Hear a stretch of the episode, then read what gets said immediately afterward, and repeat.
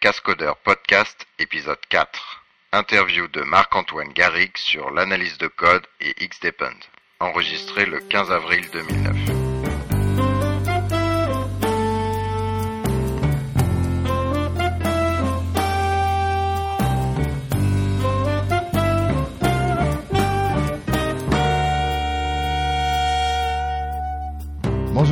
Nous sommes avec Marc-Antoine Garrigue euh, pour une petite interview sur euh, l'analyse de code et, et, ce qui est associé. Donc Marc, bonjour. ouais, bonjour. Marc, bah dis-nous un petit peu qui tu es. Il y a certains qui peut-être qui te connaissent sous le nom de Mag, hein, parce que je, je, crois que sur Internet tu tu te fais appeler Mag plus que plus que Marc-Antoine. C'est mes initiales. Ouais. Donc vas-y, explique un peu qui tu es, chez qui tu bosses, ce que tu fais, etc., etc.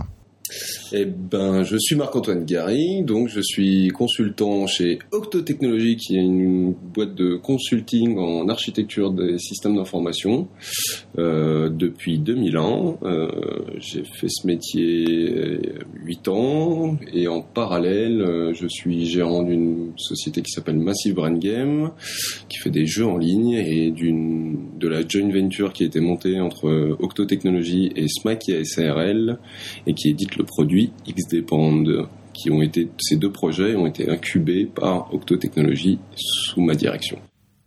D'accord, cool. Alors en fait, t'as pas dit, mais euh, moi je te connais sous euh, comme euh, contributeur et, et, lead développeur de JCaptcha. tu veux nous parler un petit peu de ça? juste. Ouais.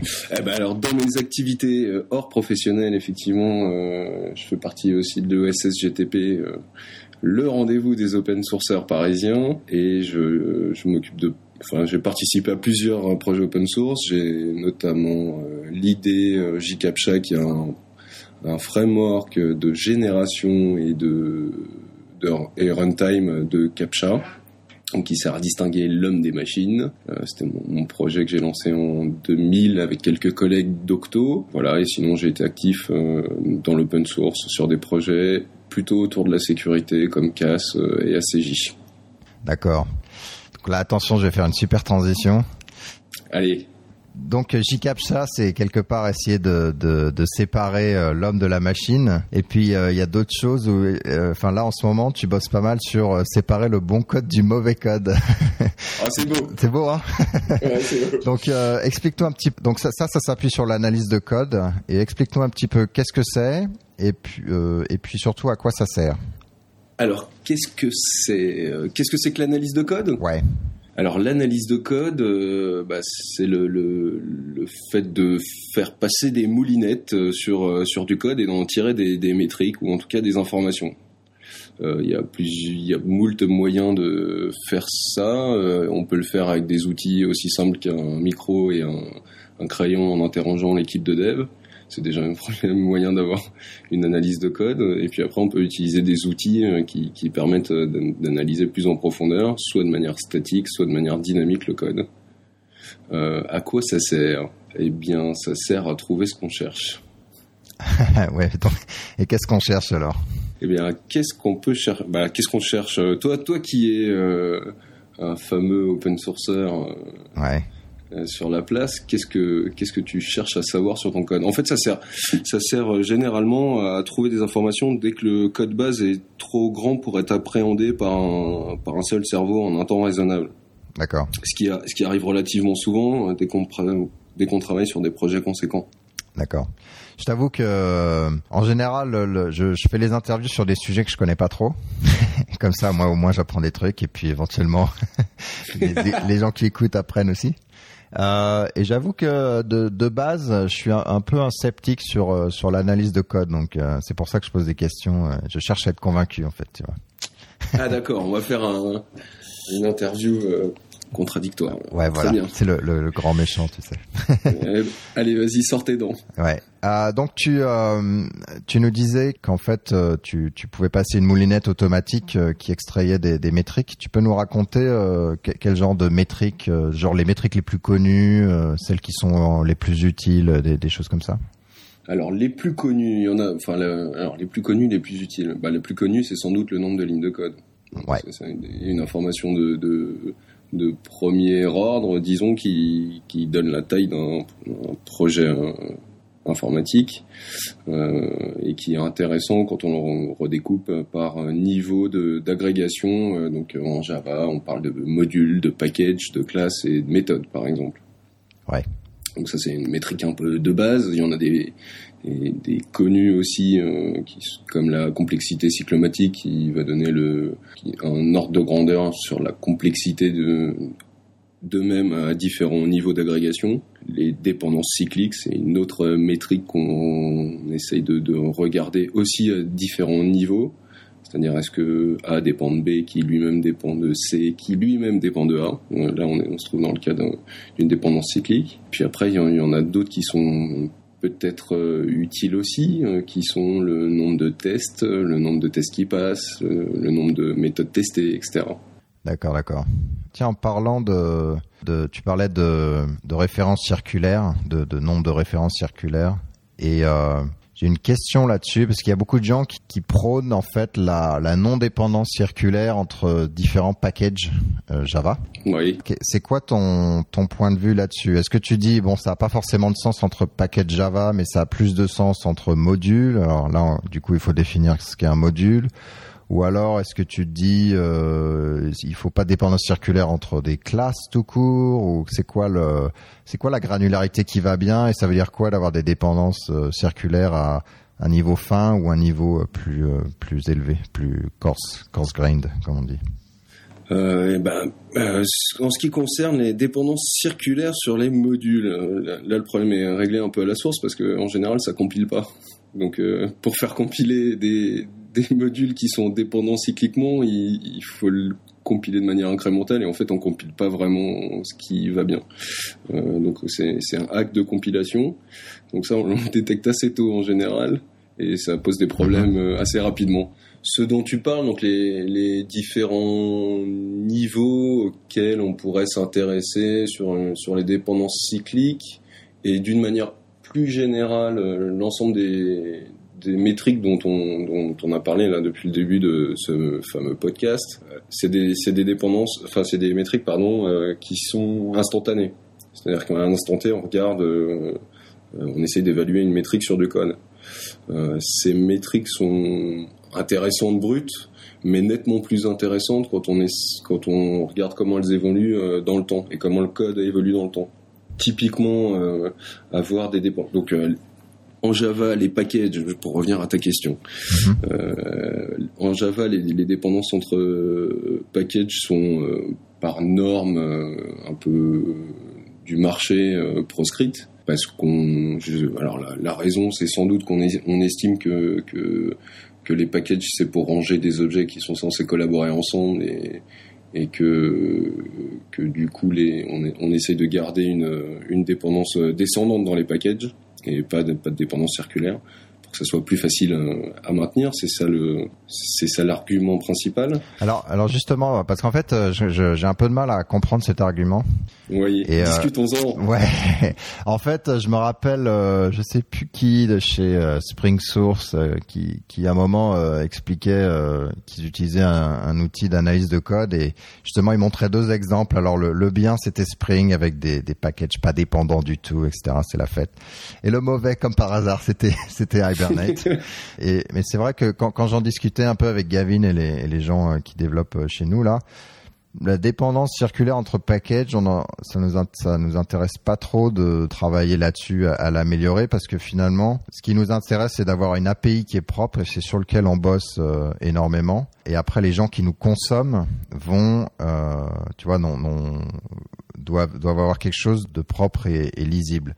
Après, qu'il y ait des dépendances entre packages, si les packages ont des noms fonctionnels intéressants et pratiques en termes de, de rangement, parce que finalement, un package de base, c'est vraiment du rangement, c'est un namespace euh, fonctionnel. Tout à fait. Pas forcément, un, pas forcément un namespace technique qui doit les isoler les uns des autres.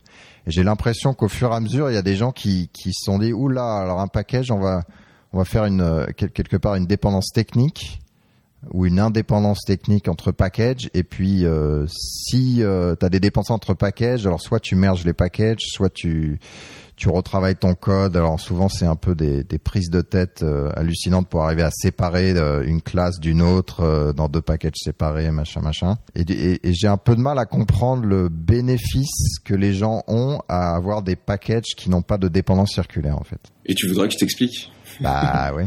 Ou alors tu me dises, mais non, mais t'as raison, Emmanuel. bah, en fait, quelque part, t'as raison. Quelque part, t'as raison. Le tout, tout ça, il s'agit de, de conventions en réalité. On est d'accord, c'est des règles. Ce qui, ce qui, ce qui revient. J'ai fait un petit sondage hier quand tu m'as poussé tes questions. Hein, je, je, dévoile un peu les cuisines. Euh, quand tu m'as posé tes questions, j'ai fait un petit sondage chez Octo euh, pour euh, savoir ce qui, ce qui eux, ils comprenaient par du code propre. Puisque je t'avoue que ma, ta question m'a pas laissé perplexe, mais je me suis aperçu que mes réponses être sujette à interprétation douteuse. Ouais, Tiens, justement pour les pour les gens là qui suivent l'interview, en fait, il y a une des questions euh, que que j'ai envoyées à, à, à Max, c'est euh, ben finalement, euh, qu'est-ce qu'un code propre pour toi? Est-ce qu'il y a des est-ce qu'il y a des normes? Est-ce qu'il y a des, des choses établies? Ou est-ce que c'est un peu ben chacun a, des, a, une vision différente? Est-ce que c'est comme de l'art où chacun apprécie l'art de, de, avec un angle différent ou alors est-ce que c'est euh, mathématique? Je ne sais pas comment dire. Est-ce qu'il y a de la beauté dans, la définition d'un code propre ou est-ce que c'est beaucoup plus carré finalement? Alors la réponse qui m'a été retournée et que j'avoue partager, c'est que le, le code est propre quand il est compréhensible de l'équipe, de l'équipe qui le fait vivre. C'est ça le principal critère. C'est-à-dire que il est propre quand les gens qui s'en occupent considèrent qu'il est propre. c'est c'est bien parce que c'est aussi cyclique comme définition. C'est un peu comme les, je sais pas si tu as été en, en colocation, mais c'est ouais. un peu les les, ils considèrent qu'un appart est propre si le le gars qui est le plus sensible à la propreté euh, est encore dans un environnement acceptable. C'est un peu, ça. ça. Il, y a des, il y a des niveaux différents entre les personnes. Et donc, et donc finalement, est-ce qu'il y a des euh, quand même des règles minimum, en tout cas dans le monde Java, qui sont acceptées, qui fait qu'un code est plus propre qu'un autre? Alors il y, a, il y, a, un certain nombre de règles un peu standards du marché, euh, à commencer par euh, les règles de nommage, qui disent comment on doit nommer une classe, un package, une méthode, etc., euh, etc. Donc là, tu dis, par exemple, le, le getter, c'est get quelque chose avec le quelque chose en, qui démarre par une majuscule. Voilà, avec le camel case, etc. Euh, toutes ces règles, elles sont intéressantes parce qu'on sait que n'importe quel développeur sur le marché, il va, il va comprendre ces règles. En fait, le, le, ce qui fait que ce qui fait qu'un code est propre, je reviens quand même sur ce, ce, ce cette définition, c'est que le code suit des règles, qu'il les suit de manière homogène, que globalement il est simple et il est économique. D'accord. Tous ces, tout, toutes ces qualités euh, favorisent le fait qu'il est compréhensible. Euh, après le choix des règles, on peut très bien choisir des règles très exotiques, plus ou moins exotiques, comme vous avez semblé euh, le faire sur Hibernate pour le, les dépendances entre packages.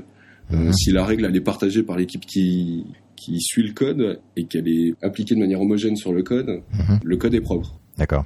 Ouais. Donc après, on peut on peut suivre un certain nombre de, de règles standards du marché. Alors, il euh, y, y, en a tout un tas hein, qui sont soit dépendantes du langage, soit pas dépendantes du langage, mais euh, comme le nombre de, de, lignes de code par méthode, le nombre de classes par package, euh, tout un tas de, de, règles qui sont bonnes ou mauvaises. En général, elles sont plutôt bonnes dans la mesure où elles sont suivies par la majorité des gens. Donc, on, on, en les suivant, on garantit d'une certaine manière que le qu'elles vont être euh, appliquées de manière homogène. Donc en fait, si euh, si je résume, c'est un peu comme euh, l'architecture telle qu'on la voit dans les entreprises. C'est c'est pas forcément que l'architecture elle est mieux ou enfin l'architecte euh, va être pas être d'accord avec moi, mais c'est pas forcément que l'architecture elle est supérieure ou pas, mais c'est surtout que on va définir euh, des règles qui fait que tout le monde va parler le même langage au sein de l'équipe ou des équipes ou de l'entreprise. Et donc au-delà du langage Java, on va avoir un langage sur euh, commun sur comment écrire une appli et la développer. Et du coup, ça va être euh, plus facile à lire pour euh, pour tout le monde. C'est ça? C'est juste. Tu le dis mieux que moi. non, c'est juste. C'est moi qui dois être convaincu, alors ça va pas du tout. et donc c'est bon, je t'ai convaincu? Ouais, ouais. Pas encore, pas encore. Je pense que j'ai encore un peu de boulot. Ouais. et du coup, euh, moi, je connais quelques outils euh, donc qui permettent d'avoir ces euh, métriques. Ouais, c'est donc je crois que dans Maven et puis même avant dans dans Ant, il y avait moyen de mettre des tâches qui généraient une une page web avec quelques bah, la liste des packages qui, qui avaient des dépendances cycliques, le nombre de méthodes par classe, des choses comme ça. Est-ce que c'est suffisant euh, Si j'ai des tests unitaires, si j'ai ces, euh, mettons, cinq métriques, est-ce que c'est suffisant? Et sachant qu'il y a des outils qui vont bien plus loin avec des règles beaucoup plus euh, complexes, qu'est-ce que Mhm. je gagne en fait à pousser un peu mon, mon analyse et à l'utiliser? Bah, dans la mesure où tu comprends ton code, c'est-à-dire ton code est compréhensible et et- et t'as pas de souci avec ton code, t'as rien à gagner. Euh, ce que tu peux, en, partic- en particulier si tu as déjà des indicateurs que tu suis dans le temps, parce que faire euh, tourner une fois euh, une moulinette qui te sort les, euh, ces indicateurs-là, ça présente que peu d'intérêt. C'est surtout la tendance de- des indicateurs qui est intéressante à surveiller. Et à ce titre, un outil comme euh, Sonar est déjà plus intéressant que ce que sort Maven euh, euh, out of the box. C'est quoi Sonar Vas-y pour expliquer. Sonar, c'est un outil qui, alors je voudrais pas dire de bêtises, mais c'est un très bon outil euh, qui permet de d'agréger euh, des, euh, des, métriques euh, issues des outils de build type Maven et de les suivre dans le temps. Donc d'observer leur tendance, ça fait une sorte de tableau de bord, de dashboard de ton projet. D'accord. Et qui c'est qui utilise ça finalement Euh, C'est le, développeur, euh, c'est le chef d'équipe pour pouvoir taper sur les développeurs, c'est l'architecte pour pouvoir taper sur les, chefs d'équipe. C'est comment ça se passe en fait en, en... Bah, un petit peu comme euh, ton histoire de colocation, hein, tout dépend des tout dépend des, habitants de l'appart. Soit soit tout le monde est préoccupé par par la propreté et du coup tout le monde va ramasser le papier quand il en voit un traîner. Euh, Soit il y a il y a un espèce de concierge ou euh, ou de père fouettard euh, qui qui va engueuler tout le monde quand la chambre est mal rangée. D'accord. Donc ça, ça dépend un petit peu de l'organisation de l'équipe euh, et ça dépend de la façon dont on introduit l'ou- l'outil dans l'équipe. Ça c'est clair. J'imagine que ça marche mieux s'il y a du, si tout le monde voit le bénéfice. C'est clair. Alors ce qui, ce qui est sûr, c'est que si le papier est pas visible, c'est-à-dire que tant que la, la métrique est, est pas visible de tout le monde, personne ramasse le papier, ça, c'est sûr. Et donc on- il faut attendre que ça pue pour euh, chercher dans les poubelles où est le papier qui pue. Si, si tout le monde est préoccupé et enfin en tout cas voit l'indicateur et, comprend pourquoi euh, ou en tout cas s'est mis d'accord pour dire que cet indicateur il ne fait pas soit monter soit descendre etc ou rester sous un sous un seuil, euh, c'est clair que c'est plus efficace. D'accord. C'est marrant parce que ça me rappelait le. Il y a un proverbe anglais, mais il doit y avoir l'équivalent en français qui dit euh, quand un arbre tombe euh, au milieu de la forêt sans personne pour le voir, euh, est-ce que l'arbre est vraiment tombé Et le, si personne voit le papier, est-ce que finalement euh, il y a un papier par terre Bah, finalement, dans le code, oui, ça finit par se voir. C'est-à-dire qu'au bout d'un moment, on va quand même avoir du mal à le faire bouger, ce code, Ouais. sans qu'on ait mal, euh, puisqu'en en fait, il, il y a un phénomène euh, intéressant dans le dans l'informatique qui est qu'on construit des outils euh, qui évoluent. Quoi. Donc, La, la matière qu'on construit sert aussi à construire celle de demain. Ouais. Euh, quand on fait un projet informatique, ce qui ce qui est pas le cas dans beaucoup de métiers. Euh, et c'est surtout cette matière qu'on construit qui va falloir observer, dont il va falloir observer la propreté entre guillemets, si on a l'ambition de vouloir la faire bouger. Un code pas propre qui bouge jamais, c'est pas très grave. Effectivement, il est probable qu'on ait jamais mal. Ouais, je comprends. Donc mettons, euh, je suis, je suis convaincu. Et euh, qu'est- qu'est-ce qu'il y a de dispo Qu'est-ce qu'il y a de dispo sur le marché euh, en gratuit à très cher pour justement non seulement avoir ces métriques-là et ensuite, de ce que j'ai bien compris, avoir un espèce d'historique de ces métriques et les suivre? Alors, qu'est-ce qui existe dans le marché? Alors en Java, comme tu l'as dit, il y a un certain nombre d'outils euh, gratuits disponibles qui sont euh, d'assez bonne qualité et qui ont chacun leur, mais qui attaquent des segments très spécifiques.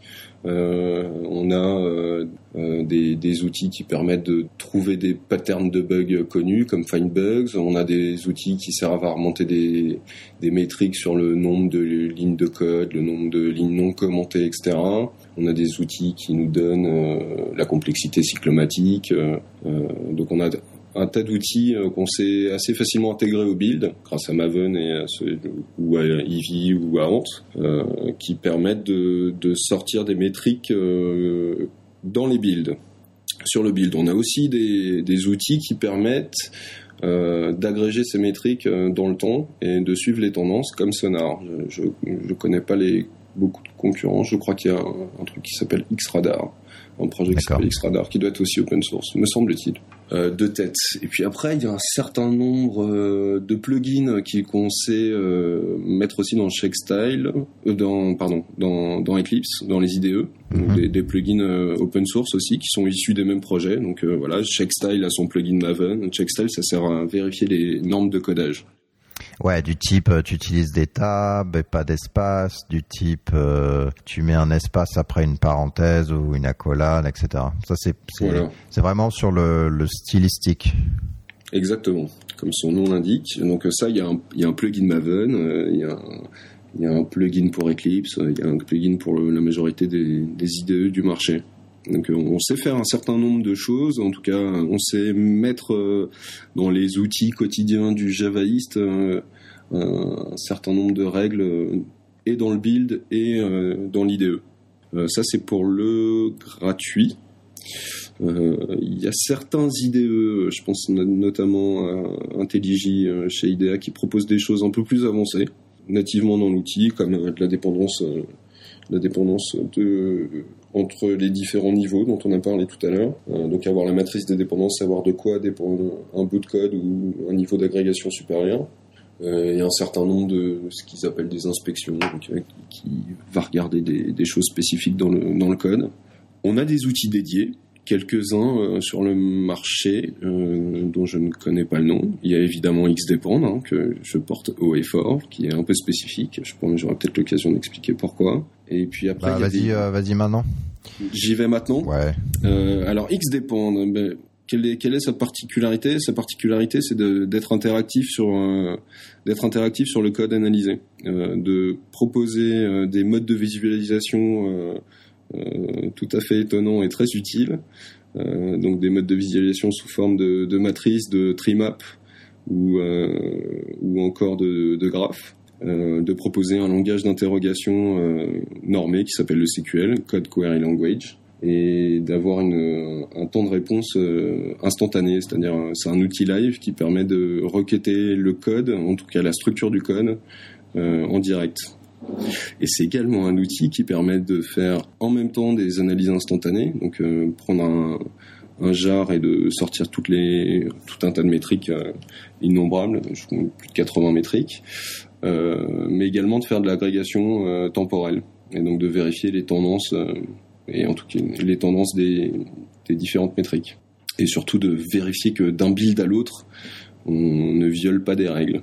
D'accord. Donc comment ça se passe? Vous avez un serveur avec une base de données sur lequel vous pas, pas une base enfin une base de données au sens euh, métrique que les gens du coup peuvent requêter et régulièrement il va chercher les données euh, sur le SVN ou le CVS pour euh, analyser le code, c'est ça?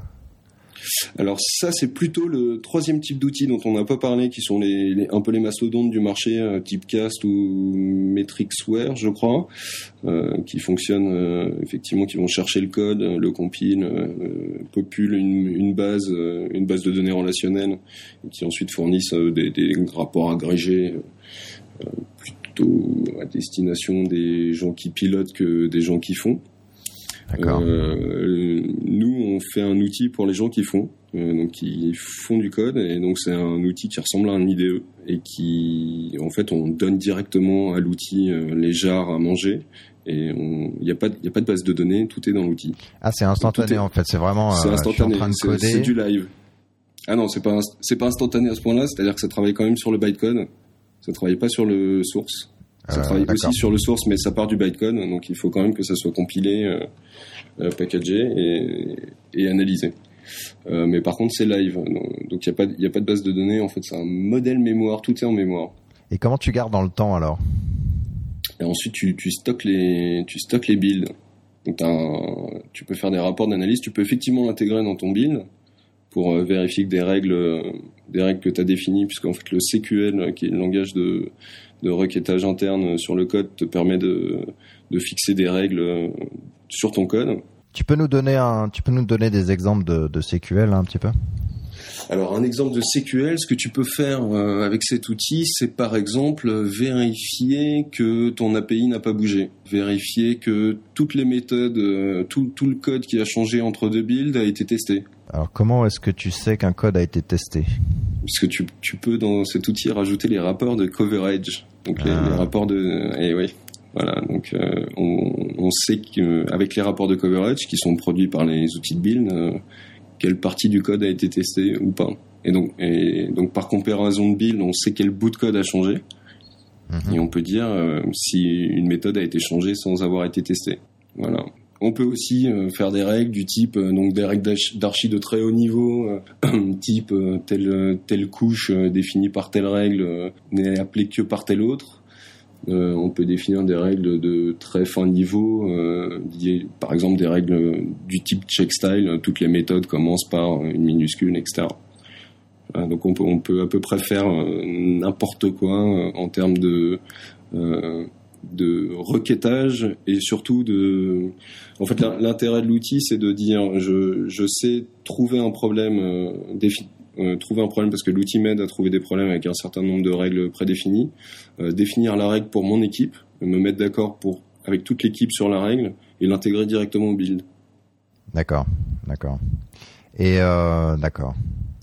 Et en fait, du coup, c'est ah de... ça te laisse sans voix ça hein Non, non, parce que je réfléchis aux possibilités en fait. Non, mais je, je trouve ça une bonne idée de d'avoir un outil qui est au niveau du codeur plutôt que plutôt qu'un serveur qui est requêté par le chef de projet euh, tous les mois et sur lequel il dit ah vous avez passé en dépendance cyclique de 7 à 13 et on avait dit qu'on passait de 7 à 8 et finalement ça n'a pas forcément de sens. Il y a, y a des fois où on accepte euh, la, la, la nouvelle dépendance cyclique et on a envie de la marquer en bah, bah, ignore-la parce que on a réfléchi en équipe et ça n'a pas de sens de se de se torturer pour l'éviter. Euh, et euh, et c'est vrai que c'est euh, plus intéressant d'avoir ça au niveau du développeur, de, de voir comment ça évolue pour lui, plutôt que, que un outil à destination plus de flicage, si je si je dis ça de manière un peu négative. que ce que j'entends et que je dirais pas que je, je dis exactement la même chose mais je suis pas loin de le penser quand même D'accord. Alors nous, nous, on est convaincus que le, le meilleur moyen pour que les, enfin, que- moi j'aime bien dire ça euh, dans les équipes de dev que je traverse, c'est de dire que la meilleure règle c'est celle que tout le monde partage. Donc euh, euh, si en plus on peut fournir des outils qui permettent de trouver et définir ces règles, c'est clair, c'est clair que pour nous c'est un avantage en tout cas, en tout cas vu de ma fenêtre. Et que j'ai j'ai tendance à penser aussi que le- les outils centraux, euh, j'ai monté beaucoup d'usines d'intégration continue sur des projets euh, dans ma vie de consultant et, et je ne sais que trop que, que les règles checkstyle ou PMD euh, qui ont 1700 warnings et dont tout le monde se fout, ça ne, ça ne sert à rien. Ouais. En fait, de donc j'avoue que j'ai pas utilisé Xdepend. euh, tu m'as tu m'as proposé une licence, mais a priori ça marche sous Windows, c'est ça aujourd'hui? Ça marche sous Windows parce que ce, pro- ce produit a une histoire. Euh, Ouais. Ce produit en fait a été fait par un, un brillant monsieur qui s'appelle Patrick Smakia, qui est très connu dans le monde .NET euh, puisqu'il a édité un, un livre sur ce langage et qu'il il fait un peu référence euh, sur les métriques et en général et, et dans le monde .NET en particulier, qui a fait cet outil quand il était consultant pour son propre usage Mhm. et qui en a fait, qui a fini par en faire un produit donc pour la plateforme .NET. Nous qui l'utilisions et connaissant euh, Patrick, on s'est mutuellement proposé de monter la version Java. Et en fait, le, comme il y a beaucoup de beaucoup d'intelligence dans la GUI, la, la GUI est vraiment un, des atouts de ce produit, c'est-à-dire que c'est vraiment très visuel. On, voit on voit réellement le code. euh, sous un angle particulier, c'est pas c'est pas juste des, des rapports avec des tableaux. Il y a d'ailleurs pas ou peu de rapports avec des tableaux. Euh, c'est essentiellement de la visualisation à base de matrices et de graphes. Mhm. Et donc toute cette partie-là avait été codée en .NET euh, et utilise massivement les API Windows. On n'a donc pas porté cette partie-là. On s'est contenté de porter le, le module d'analyse. C'est envisagé dans le futur euh, Non, c'est pas envisagé dans le futur. Je, suis- je suis confus de te, te le dire, Emmanuel. Il Et va ouais. falloir que tu fasses tourner ça dans une VM. Et voilà. Il faut encore que je donne des sous à VMware ou Xen ou truc comme ça. ok. Donc, en fait, euh, je, je voulais te poser la question de analyse statique versus dynamique, mais finalement, ça n'a pas de sens. De ce que je comprends de Xdepend, c'est vous agrégez euh, des infos d'autres outils quand vous pouvez, notamment sur euh, le test coverage. En fait, euh, exclusivement sur le coverage. D'accord. Et puis, euh, sinon, après, c'est de l'analyse statique, puisque vous, vous, analysez les jars. Euh, donc à la limite, il n'y a même pas besoin du, du, code source. Si vous avez perdu le code source, euh, c'est pas grave. C'est pas. En même temps, c'est un peu dommage parce que vous n'allez pas pouvoir euh, corriger. mais, non. Non, mais ça peut aider à comprendre les API sur des sur des gros projets, savoir comment attaquer un module. c'est pas le premier cas d'usage de l'outil, mais effectivement, on n'a pas besoin du code source. Par exemple, quelqu'un qui veut quelqu'un qui connaît pas Hibernate, les, comment ça marche, comment c'est implémenté, euh, avoir un outil comme ça, ça, peut l'aider à rentrer dans le, dans le code. Et si oui, euh, de, quelle, en fait, de quelle manière, comment ça, l'aide? Comment ça l'aide? Ça peut l'aider alors bah, simplement en découvrant l'API, c'est-à-dire si tu lui donnes juste le jar et qu'il n'a pas euh, qu'il n'a pas ni documentation ni rien, l'outil te, permet déjà de trouver toutes les toutes les méthodes qui sont appelées nulle part. Donc, euh, on peut par exemple trouver l'API d'Hibernate ou alors le code mort, mais je suppose qu'il n'y en a pas dans Hibernate. Je sais pas, il... il est pas vraiment mort, j'en sais Non, en fait, j'en sais rien. Pour il est en sommeil. pour être très honnête, euh, on... je... moi, je personnellement, je, je fais pas tourner des outils comme ça. Euh, je sais que j'ai fait tourner Findbugs euh, un moment et euh, bon, j'ai eu beaucoup de... de fausses alarmes, mais il y a eu il y a quelques endroits où c'était assez intéressant de de voir des bugs que j'avais pas vus. Mm. Euh, mais j'ai pas fait tourner d'outils de d'analyse en, en, tant que tel. Alors là, enfin, pour bien comprendre euh, comment ça fonctionne, en fait, on, on prend le, le bytecode et on monte une espèce de métamodèle euh, du, du bytecode en mémoire. Donc la, la, partie analyse, en fait, c'est simplement des requêtes sur le code qu'on a pré, pré euh, qui reprennent un peu les standards du marché, mais euh, c'est loin d'être le le, le cas d'usage nominal de, de l'outil en fait. Donc euh, typiquement euh, pour euh, rentrer dans un bout de code, on va par exemple commencer à dessiner toutes les dépendances en entre packages. Euh, donc faire un, voilà monter le graphe qui, qui nous exporte toutes les dépendances entre les différents packages pour savoir qui collabore avec qui dans ce dans ces différents bouts de code puisqu'on tire on tire les dépendances voilà typiquement qui aide un peu à voir la structure euh, grosse maille euh, d'une librairie comme euh, Hibernate. Cool, intéressant. Comment donc tu nous as raconté un petit peu l'histoire. du, du, mhm. coup finalement vous avez fait un port un pour un du de de ce que le gars avait fait en .NET. Donc vous n'utilisez pas des parce que ça m'avait intrigué parce que c'est vrai que vous poussez l'idée que vous construisez un métamodèle en mémoire. Du coup c'est super rapide. Et je me demandais si vous utilisiez des bases de données en mémoire ou un Lucene pour faire de la recherche full text ou des, des choses comme ça. Euh... Ah non, alors c'est tout fait. Euh... alors en fait, donc euh, nous on, fait une partie, euh, la partie analyse de bytecode, donc on utilise ASM pour euh, pour parser le bytecode, mhm. tout bêtement.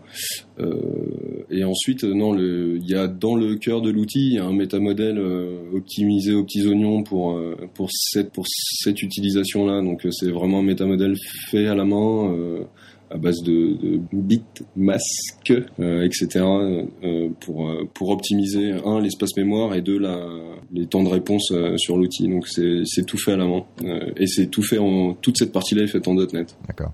Et le, le est fait en .NET. C'est-à-dire vous n'avez pas porté en Est fait en .NET. Euh, non, la partie, toute la partie analyse. Enfin, en gros, pour t'expliquer réellement comment ça marche, on parse le bytecode, on génère le métamodèle euh, qui est attendu euh, par l'outil, mhm. et le métamodèle ensuite est traité par l'outil. Donc euh, c'est là pour le coup, c'est plus du, à partir de là, c'est plus du Java. Ah, vous avez, vous avez réécrit, vous avez, le parseur. ouais, ok, vous avez réécrit le moteur qui analyse le bytecode et qui crée ce métamodèle.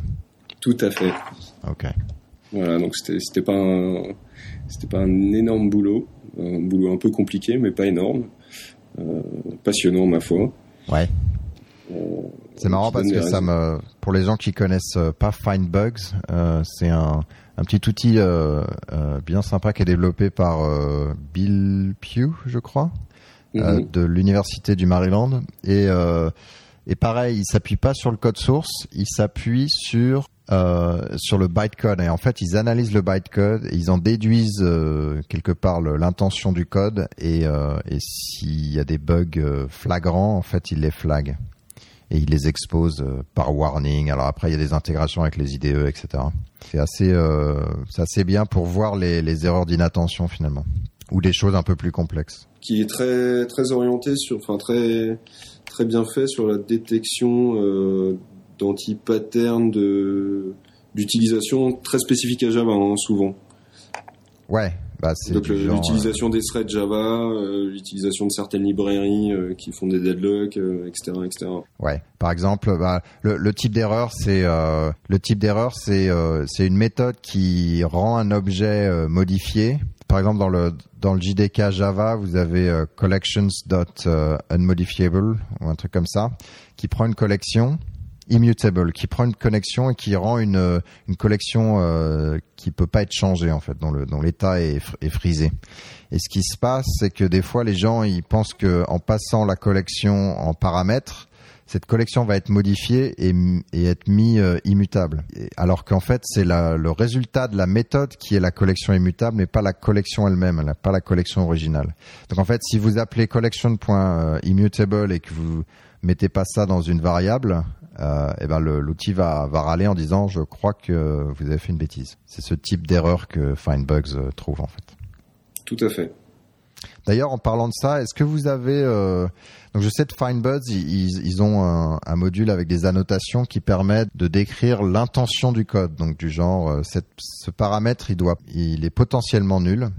Et si dans le code on oublie de faire un if null sur le paramètre, euh, fait quelque chose et sinon euh, fait quelque chose avec la valeur du paramètre, en fait Findbugs connaissant l'information et comme on lui a donné l'idée que le paramètre peut être nul ou pas, va pouvoir lever plus de warnings ou des warnings plus précis. Vous, avez, c'est quelque chose que vous avez en tête éventuellement, un de ces quatre, de Alors c'est quelque chose qu'on a dans la roadmap euh, qui devrait sortir euh, incessamment sous peu, euh, qui est de rajouter des annotations pour définir des règles directement dans le code. Donc quand on quand on trouve un anti, enfin une violation de règles euh, qu'on aimerait bien vérifier au moment du build, euh, par exemple, on- ou au quotidien sur le poste du développeur, euh, on peut directement la rajouter. Donc typiquement, je crée une classe abstraite dont je veux qu'elle soit appelée que par euh, certaines classes de certaines autres packages. Je peux le mettre en dur dans une annotation et euh, lever un warning si c'est pas le cas. Donc ça permet de, de mettre directement les règles dans dans le code, ce qu'on peut faire aujourd'hui dans le projet, quand on définit le projet d'analyse euh, autour d'un d'un bout de code. cool. Euh, un petit, je pense que moi j'ai fait le tour de mes questions euh, Ouais. sur l'analyse de code et, euh, et comment c'était utilisé tout ça. Euh, T'as un petit mot de la fin ou euh, J'ai un petit mot de la fin, bah oui, hein, euh, xdepend.com, hein, on est en- à la fin de la, de la période bêta, euh, on est en pre-sales à moitié prix. Il y a un trial, il y a un trial que, que vous pouvez télécharger sur le sur le site et évidemment acheter des licences qui nous permettraient d'avancer sur ce beau projet. D'accord. Et c'est pas voilà. très cher, je crois. C'est quoi les, les prix aujourd'hui là? C'est le prix cible, c'est 300 euros. D'accord. ce qui est re- relativement peu cher pour ce type d'outil, hein, très très loin des, des gros concurrents. Et aujourd'hui, je répète, c'est moitié prix, profitez-en. Jusqu'à Ça quand va alors pas durer longtemps. Ouais, voilà. Un, un jour, ça va finir alors. euh, Voilà, ça va se finir bientôt. Jetez-vous dessus. Cool. Eh ben Voilà. écoute, euh, merci pour euh, cette euh, petite navigation dans le, sur la mer de, de l'analyse de code. Je suis très Oh. poétique en ce moment. Ouais, ouais. Et puis, euh, bah écoute, à une prochaine. Merci Emmanuel euh, pour, euh, pour cette, cette opportunité que tu me donnes de, de m'exprimer sur ce sujet. Ah, Pas de problème.